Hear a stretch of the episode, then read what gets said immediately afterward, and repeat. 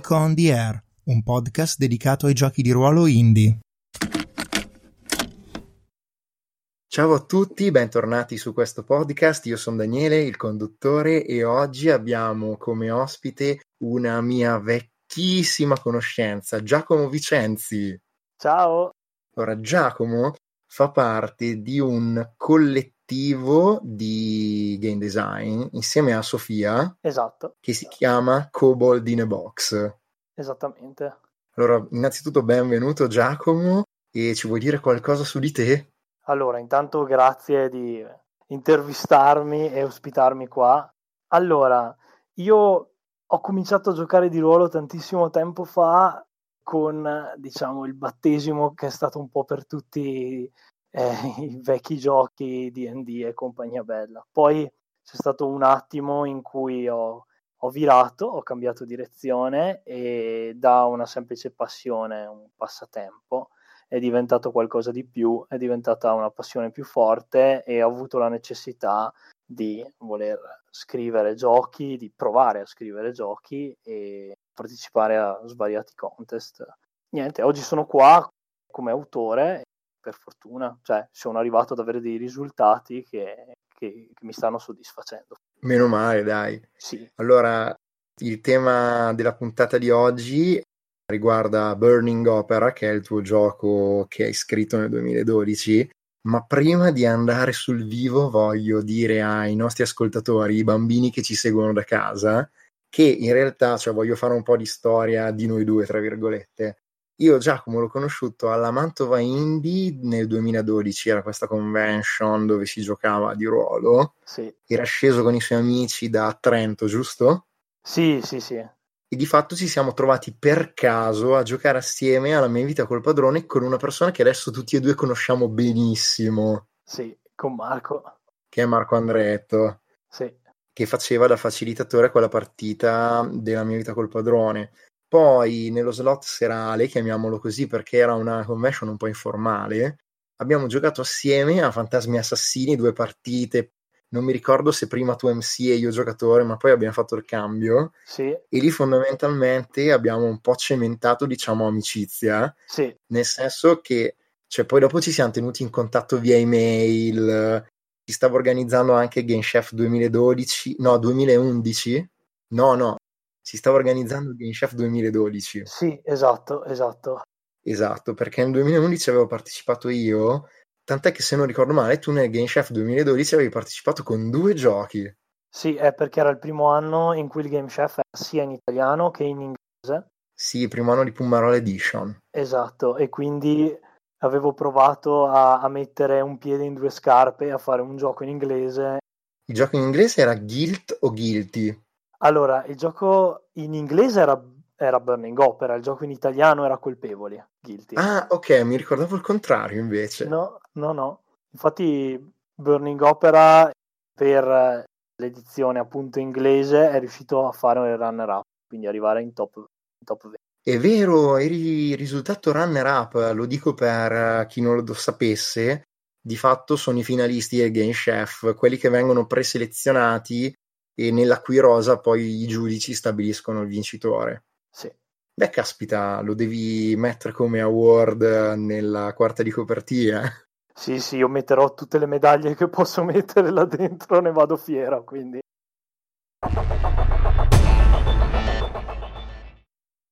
Allora, ascolta, se dovessi spiegare Burning Opera a una persona interessata, cosa diresti? Beh, allora, Burning Opera è un gioco che sovrappone parte della realtà del livello che di solito, almeno non necessariamente, però normalmente divide un po' il personaggio dal giocatore. In questo gioco invece ho provato a sperimentare la possibilità di mescolarli molto di più. Quindi Burning Opera è un gioco dove si gioca praticamente se stessi, ma in una situazione completamente diversa da quella che è la realtà, almeno si spera, di non finire in quella condizione mai. È un gioco per 3-6 persone dove si gioca in questo teatro in fiamme e mm, quello che i giocatori attraverso i personaggi fanno è quello di inscenare l'ultimo desiderio prima di morire bruciati nel teatro.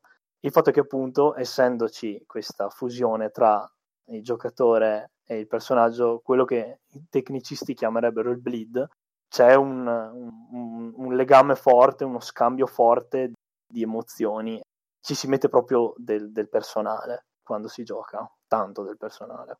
Sì, fondamentalmente il color, la premessa di Burning Opera è che all'interno del teatro La Fenice di Venezia scoppia un incendio e gli attori, che sono i, i, protagonisti, rimangono intrappolati sul palcoscenico in mezzo alle fiamme, tutto attorno, e allora fanno l'unica cosa che possono fare, recitano il loro ultimo saluto al mondo, giusto?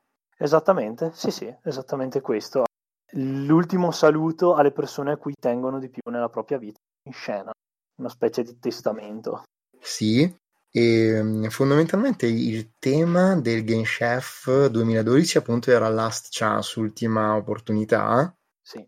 E per cui come vedete il gioco era toccava fortemente da vicino quel tema. Ti ricordi quali erano gli ingredienti che hai usato? Mamma mia, sì. Allora, spara, spara. I quattro ingredienti erano dottore, lanterna, coyote e mimo o mimare. Comunque c'è questa possibilità nella lingua inglese usare i verbi, cioè par- sostantivi e verbi se la giocano, no? Sì, sì. Io li avevo usati praticamente tutti con più o meno forza, diciamo, con più o meno importanza. Beh, mimo per gli attori, lanterna per il teatro in fiamme. La lanterna è quell'elemento che praticamente ti permette di eh, dire sto controllando la situazione del teatro in fiamme a livello puramente metaforico, cioè ho settato la scena sul palcoscenico e ora isolo le fiamme in una lanterna, in un oggetto metaforico sempre e posso recitare quest'ultima scena come se fosse vera. Ho capito.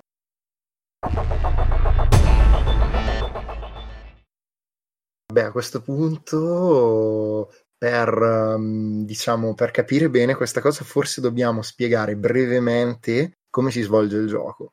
In sostanza, come funziona? Si crea una fase iniziale di settaggio degli elementi di scena, dove intanto si decide chi è il protagonista per questo atto, per, quindi per questo round, e um, dopo aver scelto il protagonista si individuano degli elementi del teatro in fiamme, della situazione critica e tragica, che si trasformano in quello che poi è l'elemento di scena che dovrebbe creare, diciamo, il, il tappeto per la, la, la, scena che poi il protagonista vuole interpretare, assieme agli altri attori. Gli altri attori prenderanno dei ruoli e o delle maschere, quindi impersoneranno delle persone che il protagonista vuole nella propria scena o dei, degli stereotipi, quindi le maschere, che poi appunto permetteranno di imbastire questa scena. La lanterna è un po' uno strumento rituale per dare il là,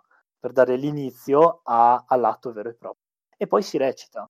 La lanterna è anche uno strumento fisico che si usa in gioco? No, però c'è una candela. Perfetto, c'è un, questa sorta di totem, non so come definirlo. Sì, sì, è un totem e anche un token alla fine per tenere il turno e fa quello che dovrebbe fare un po' quella che per gli amanti è la X-Card oggi, ma è, è, è l'antisignano della X-Card questa, questa cosa alla fine, che però si fonde molto di più col gioco. È un meccanismo di sicurezza per i giocatori. Sì, esatto. Perché come hai detto all'inizio, questa è una cosa che mi colpì fin da subito, cioè mi ricordo che tu, anche tu mi, parlando di game design, perché lo facciamo già allora via email, mi avevi detto che stavi approfondendo i giochi Jeepform, questi giochi dal vivo. E come hai detto all'inizio della nostra conversazione, questo è un gioco che faleva sul bleed in e out, mi permetto di dire. Bleed in è fondamentalmente quello che tu metti nel personaggio e bleed out è quello che poi dopo il personaggio ti restituisce. Esatto. Perché tu giocando queste scene così coinvolgenti, nelle quali hai messo cose tue di persona, di giocatore, è ovvio che poi alla fin fine quello che il personaggio prova in qualche modo ti ritorni addosso come giocatore. È sintomatica come cosa, sì. In che modo, se te lo posso chiedere, eh, la candela funziona da X-Card, da rete di sicurezza? Beh, eh, in sostanza si spegne la candela, quindi quando una persona sente che la situazione è troppo carica per lei emotivamente o si sente un po' il mal di stomaco, i lacrimoni agli occhi, un po' di fastidio, di disagio, qualsiasi sia la motivazione, questa persona può spegnere la candela senza dire niente a nessuno, l'atto si conclude, si ferma lì. Sai, questa regola non me la ricordavo, l'avevi già messa proprio nella prima edizione? Sì, sì. Ah, figo, non me la ricordavo. Eh, dovete sapere che io di Burning Opera fui anche giocatore, ci ho giocato, non mi ricordo se alla Gnocco con 2012 o alla Gnocco con 2013. 2013 credo, sì, credo proprio di sì. Perfetto, quando era ancora in playtest, erano penso le fasi finali del playtest. Allora, fammi pensare, perché in realtà il gioco, la prima pubblicazione è stata fatta nell'agosto del 2000. No, allora era la Gnocco 2012. Era la Gnocco 2012, può essere. Era lo slot serale, quello clandestino del dopo cena. Sì, esatto. Me lo ricordo ancora.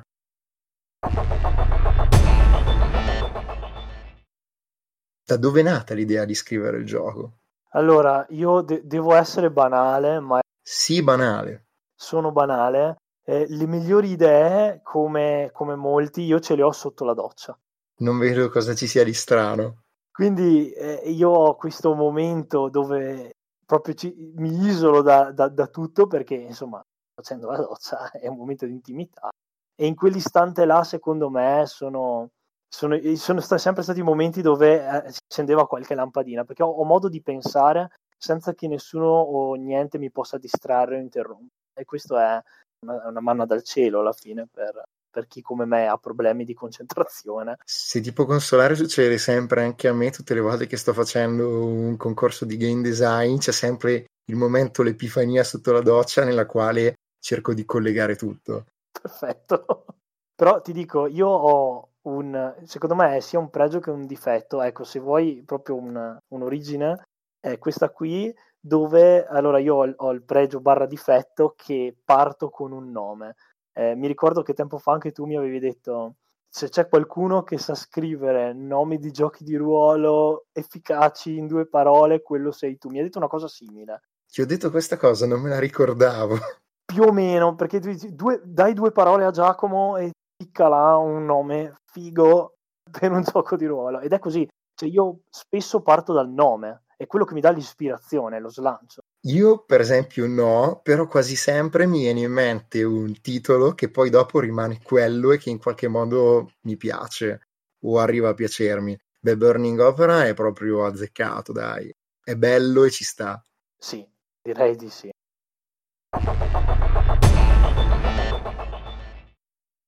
Come avete intuito, Giacomo il gioco l'ha pubblicato, mi pare, alla fine del 2012. Allora, la revisione finale e poi la versione inglese e italiana, c'era anche in inglese, è stato pubblicato nell'agosto del 2000, a Ferragosto del 2013. Ah, ok, l'anno successivo, perfetto. Mi ricordo che c'è questa bella copertina disegnata a mano. L'avevi pubblicato su Drive Thru RPG? Sì, e i disegni sono fatti da, da Jessica, che io, oltre ad essere una carissima amica, e io ritengo essere una persona di, di grande immaginazione e, e anche di, di, bravura a livello artistico. Sì, c'era questa fenice bellissima disegnata e decorata anche con uh, un iposco dorato forse. Allora, cioè, sì, è una fenice su sfondo nero fatta a matita e poi anche le illustrazioni all'interno del manuale sono tutte fatte a matita, solo bianco e nero, cioè solo matita su foglio bianco, sono molto evocative del mondo del teatro e, e, e, sono molto sfumate sui bordi in modo da dare quel senso di, si dice, di, di fatuo, di effimero. Secondo me dà, dà, moltissimo e poi lei, lei, stessa mi aiuta moltissimo in quell'edizione là, cioè l'impaginazione, tutto quel lavoro là, lo devo a lei. Sì, me lo ricordo, perché lei ha anche queste skill da impaginatrice. Sì, nel, mondo dell'arte se la cava in diversi... E tra l'altro, insomma, alla fin fine, cioè su Drive RPG, eh, essendo sia in inglese che in italiano, hai avuto un po' di riscontro? Allora, io ho cercato di usare un po' tutti i canali all'epoca di diffusione. Il gioco è andato molto bene a livello di, diciamo, vendite perché era un pay what you want, quindi uno poteva pagare, no? E diciamo che la maggior parte della gente non ha pagato, ma giustamente. Il pay what you want. È così il pay what you want, però vuoi l'esplosione di Google Plus, vuoi il coinvolgimento e il, la ricondivisione di persone anche di un certo nome, se non sbaglio Jason Morningstar ci aveva messo lo zampino in qualche maniera ricondividendo, cioè il gioco ha fatto solo lì più la, la, versione che c'era sul sito che si poteva scaricare da Google Drive ha superato le 500 copie abbondanti. Caspita, è un bel traguardo comunque. Tenete conto che non è per una facile per un, per un indipendente fare 500 copie anche solo digitali. No, assolutamente. Cioè io tipo ci metterei la firma. Poi dopo c'è stato un ottimo strumento di diffusione postuma, diciamo, che era l'Epimas. Quindi per diversi anni è stato venduto nei bundle dell'Epimas. Sì, lo spiego brevemente perché oramai quasi più nessuno, ma Epidaia Ravachol, un altro game designer abbastanza famoso americano, faceva ogni Natale questo Epimas, che erano dei bundle di giochi di fatto a prezzo scontato che potevi comprare per te stesso e tendenzialmente potevi anche regalare. Anzi, se non ricordo male, se lo compravi per te stesso avevi la copia in regalo o viceversa, cioè se facevi un regalo avevi anche la copia per te stesso. Sì, è, la, è l'ultima. Sì, facevi concettualmente lo regalavi a qualcuno e poi ti veniva data una copia per te. Per dire, l'anno scorso a Natale aveva aderito anche Nathan Paoletta, cioè potevi comprare tutta la libreria dei suoi giochi e darla in regalo a qualcuno. Ma io mi ricordo che uno degli anni che è andato meglio, il, rica- allora, il ricavato di base dell'Epimas penultimo anno, l'ultimo anno, andava suddiviso equamente tra tutti gli autori che partecipavano indipendentemente dalle vendite. C'è stato un anno in cui ha, partecipa- ha partecipato Vincent Baker con uh, Apocalypse World. È stato un anno fruttuoso per tutti. Ed eri nello stesso bundle con lui? No, nello stesso bundle no, però appunto non andava a guardare esattamente. Ah, ok, perfetto, ho capito. No, no, era proprio diviso equamente fra tutti. Beh, quella è una bella iniziativa, anzi spero che si decida a rifarla perché col fatto che effettivamente ti trovavi a volte in bundle con degli autori che erano più famosi di te, faceva anche da traino per far conoscere dei giochi belli ma non conosciuti di autori che non erano conosciuti. Per cui, cioè, magari tu ti prendi il bundle con il gioco che non è ancora di Vincent Baker, ma poi dopo scopri che ci sono altri tre o quattro giochi e a volte ci trovi delle belle sorprese. Magari sono anche più belli del gioco di Vincent Bake. Questo non lo so. Dipende dal gioco. Non mi ricordo neanche più con che, con che altri autori di solito era copiato Apocalypse World, però sì, cioè nel senso ti puoi trovare dei giochi veramente interessanti. Sì, sì, assolutamente. Per cui, insomma, hai sperimentato di fatto la pubblicazione da indie al 100%, perché cioè te lo sei scritto tu, l'hai playtestato tu, ti sei procurato le illustrazioni, l'impaginazione, la traduzione, tutto controllando tu il processo editoriale. Sì, dall'inizio alla fine, tutta la filiera. Quindi sei un vero mammutiano. Sì, eh, beh, sì, potenzialmente sì. Sei mammutianissimo, ma tu il manifesto l'hai firmato? Allora, io il manifesto mi sa che non l'ho ancora firmato, ma c'era tutta l'intenzione di farlo. Ah, ok, vabbè, allora ti ricordo, se, cioè, chiaramente solo se lo condividi ti invito a firmarlo perché um, effettivamente tu come Giacomo, ma anche Coboldine Box rientrate appieno nel manifesto.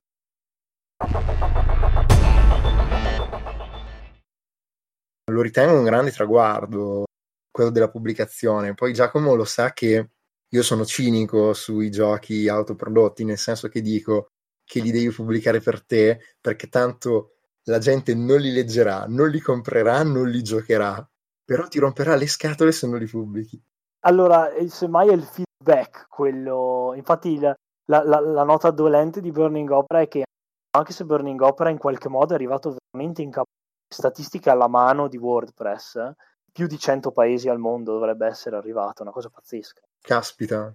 sì, è, è, fuori di testa, non so neanche io com'è successo veramente, però alla fine il feedback all'infuori dei tavoli che ho fatto io e di pochi amici è zero, perché mh, o l'hanno provato e non hanno dato feedback o non l'hanno mai provato, non lo so.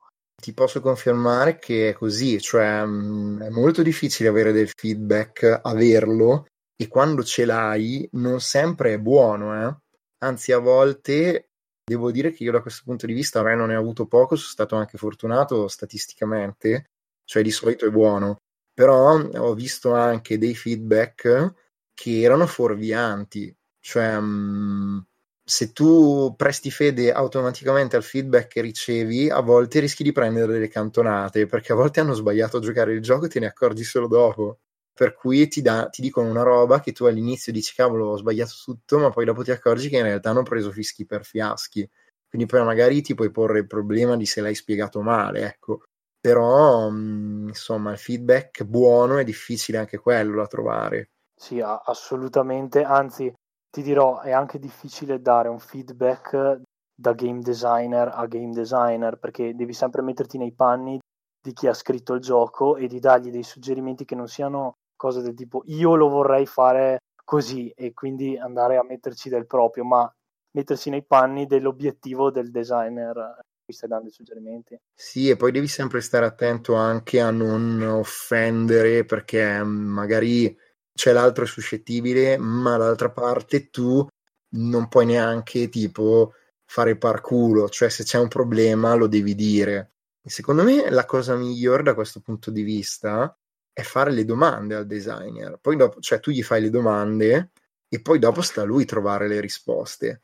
Se ci sono cose poco chiare che uh, hai notato, se non avevi chiaro dove dovessi spingere, se eh, non è chiaro se come l'avete giocato va nella direzione del designer che lui aveva preventivato, e beh, tu gli fai delle domande poi dopo sarà lui a capire, a superare il suo orgoglio, eccetera, e deciderà se cambiare, se rivedere, oppure se è esattamente quello che doveva succedere, per cui va bene così.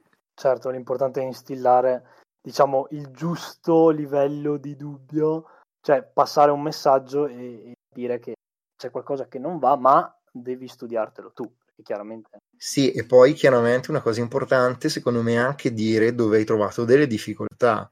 Per esempio, non... ci sono 20 frasi rituali, tutti importanti, ed è magari un LARP, non me le ricordo a memoria, non posso mettermi lì a guardare gli handout ogni tre secondi perché è un LARP, per cui è una cosa che io direi, guarda, mi sono trovato in difficoltà perché non mi ricordavo le frasi rituali, sono tante e non potevo guardarle, per esempio. Non è il caso di Burning Opera. Per fortuna no. Perché non hai le frasi rituali, se non ricordo male. No, non ci sono frasi rituali. Non, non, proprio, non propriamente come definite le frasi rituali di base.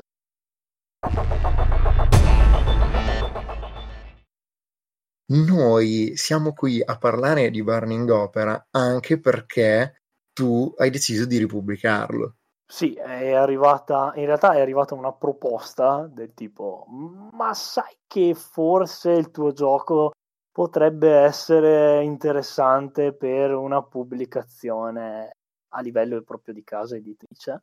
Cioè, vuoi dire che tu non sei andato in giro tronfiamente dagli editori a dire dovete ripubblicarmi il mio gioco perché io sono il miglior game designer del Marvel verso, come cavolo si chiama? No, quello no, però c'è stato un uccellino che ha fatto il mio nome e il nome di Running Opera e il, il suggerimento è stato accettato. Ok, ma possiamo dire con chi lo pubblichi almeno? Beh, quello sì, ovvio sarà pubblicato per il Luca Comics and Games di quest'anno con Dreamlord Press. Perfetto, quindi il Deus ex machina è Nicola Orbinati. Esattamente, lui è l'uomo.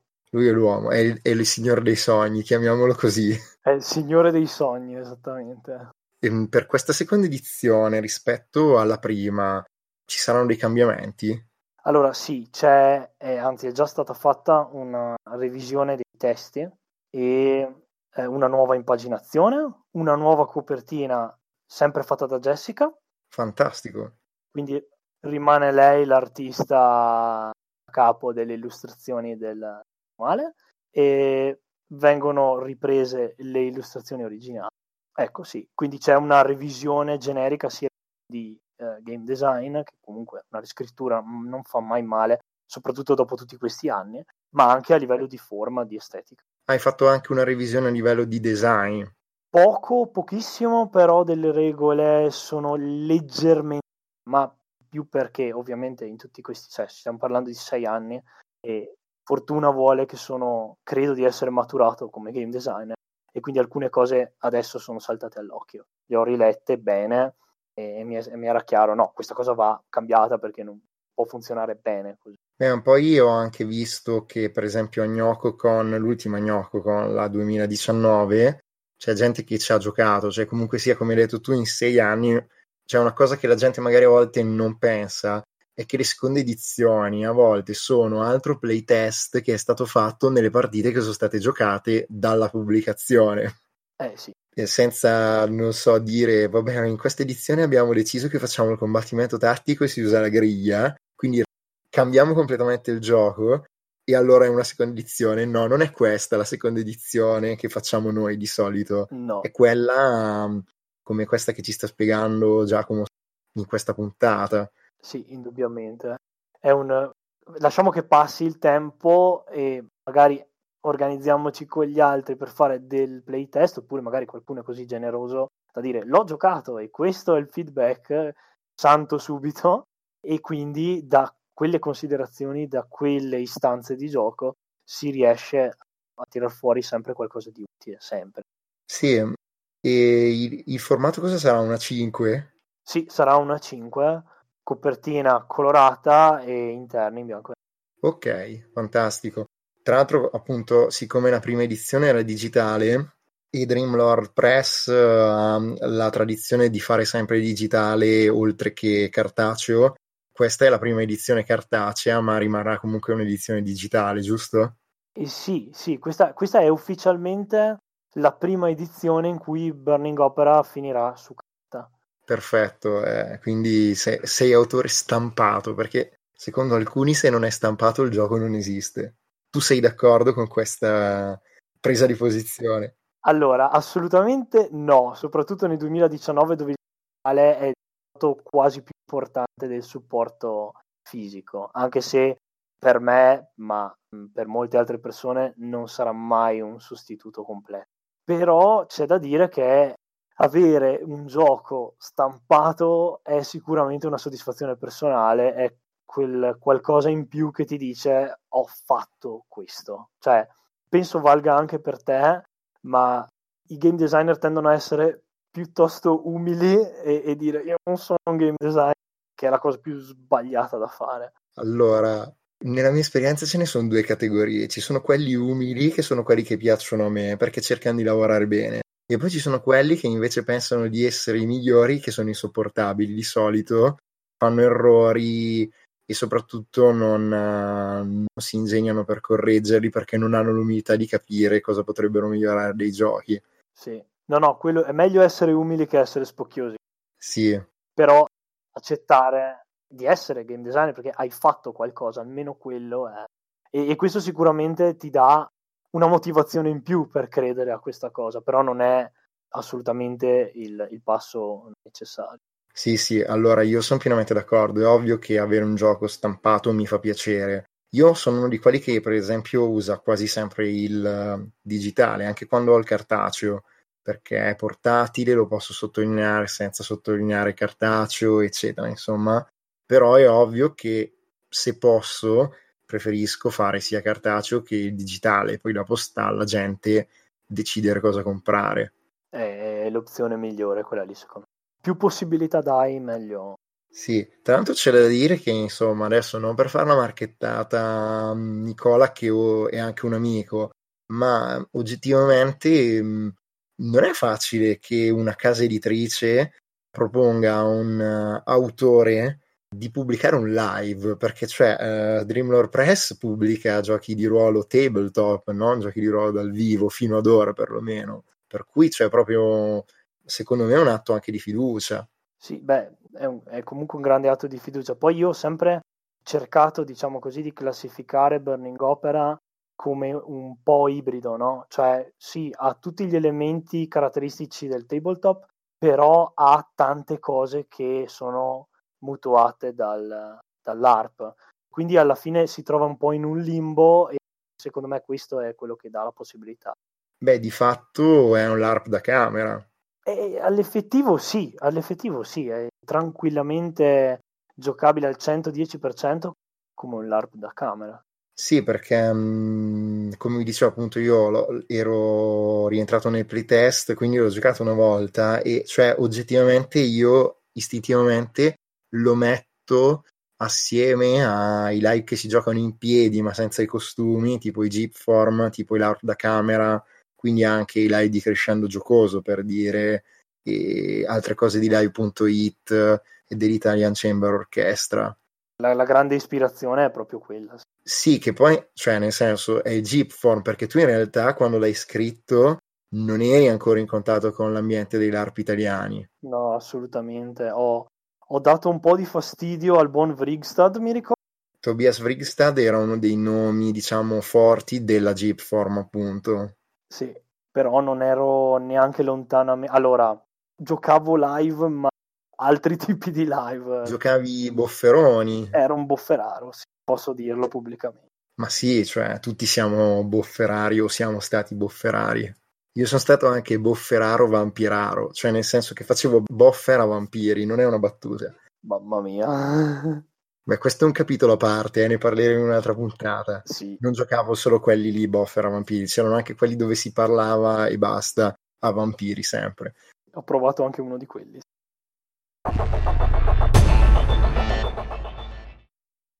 Vabbè, comunque direi che abbiamo parlato un po' sia di cose serie, abbiamo spiegato il gioco, abbiamo fatto anche battute, ma direi che stiamo andando in conclusione. Sì. Hai qualcosa che vuoi aggiungere o dire assolutamente? Beh, sì, che io sarò presente all'Indie Palace all'Umix tutti e cinque giorni della fiera, quindi se volete la copia autografata correte numerosi perché è la nostra occasione. E non solo, ci sarà anche molto probabilmente l'artista, quindi Jessica. Fantastico. Allora, se la gente ti volesse seguire, dove potrebbe trovarti? Allora, come avevi detto tu all'inizio della puntata, io adesso faccio parte di un collettivo Coboldina Box, quindi il sito coboldinabox.com è la piattaforma da cui poter partire per conoscermi meglio. E poi il fatto che faccio parte ormai da un anno abbondante della ciurma di GDR Unplugged, quindi anche lì è sicuramente una delle grandi piattaforme su cui potermi trovare.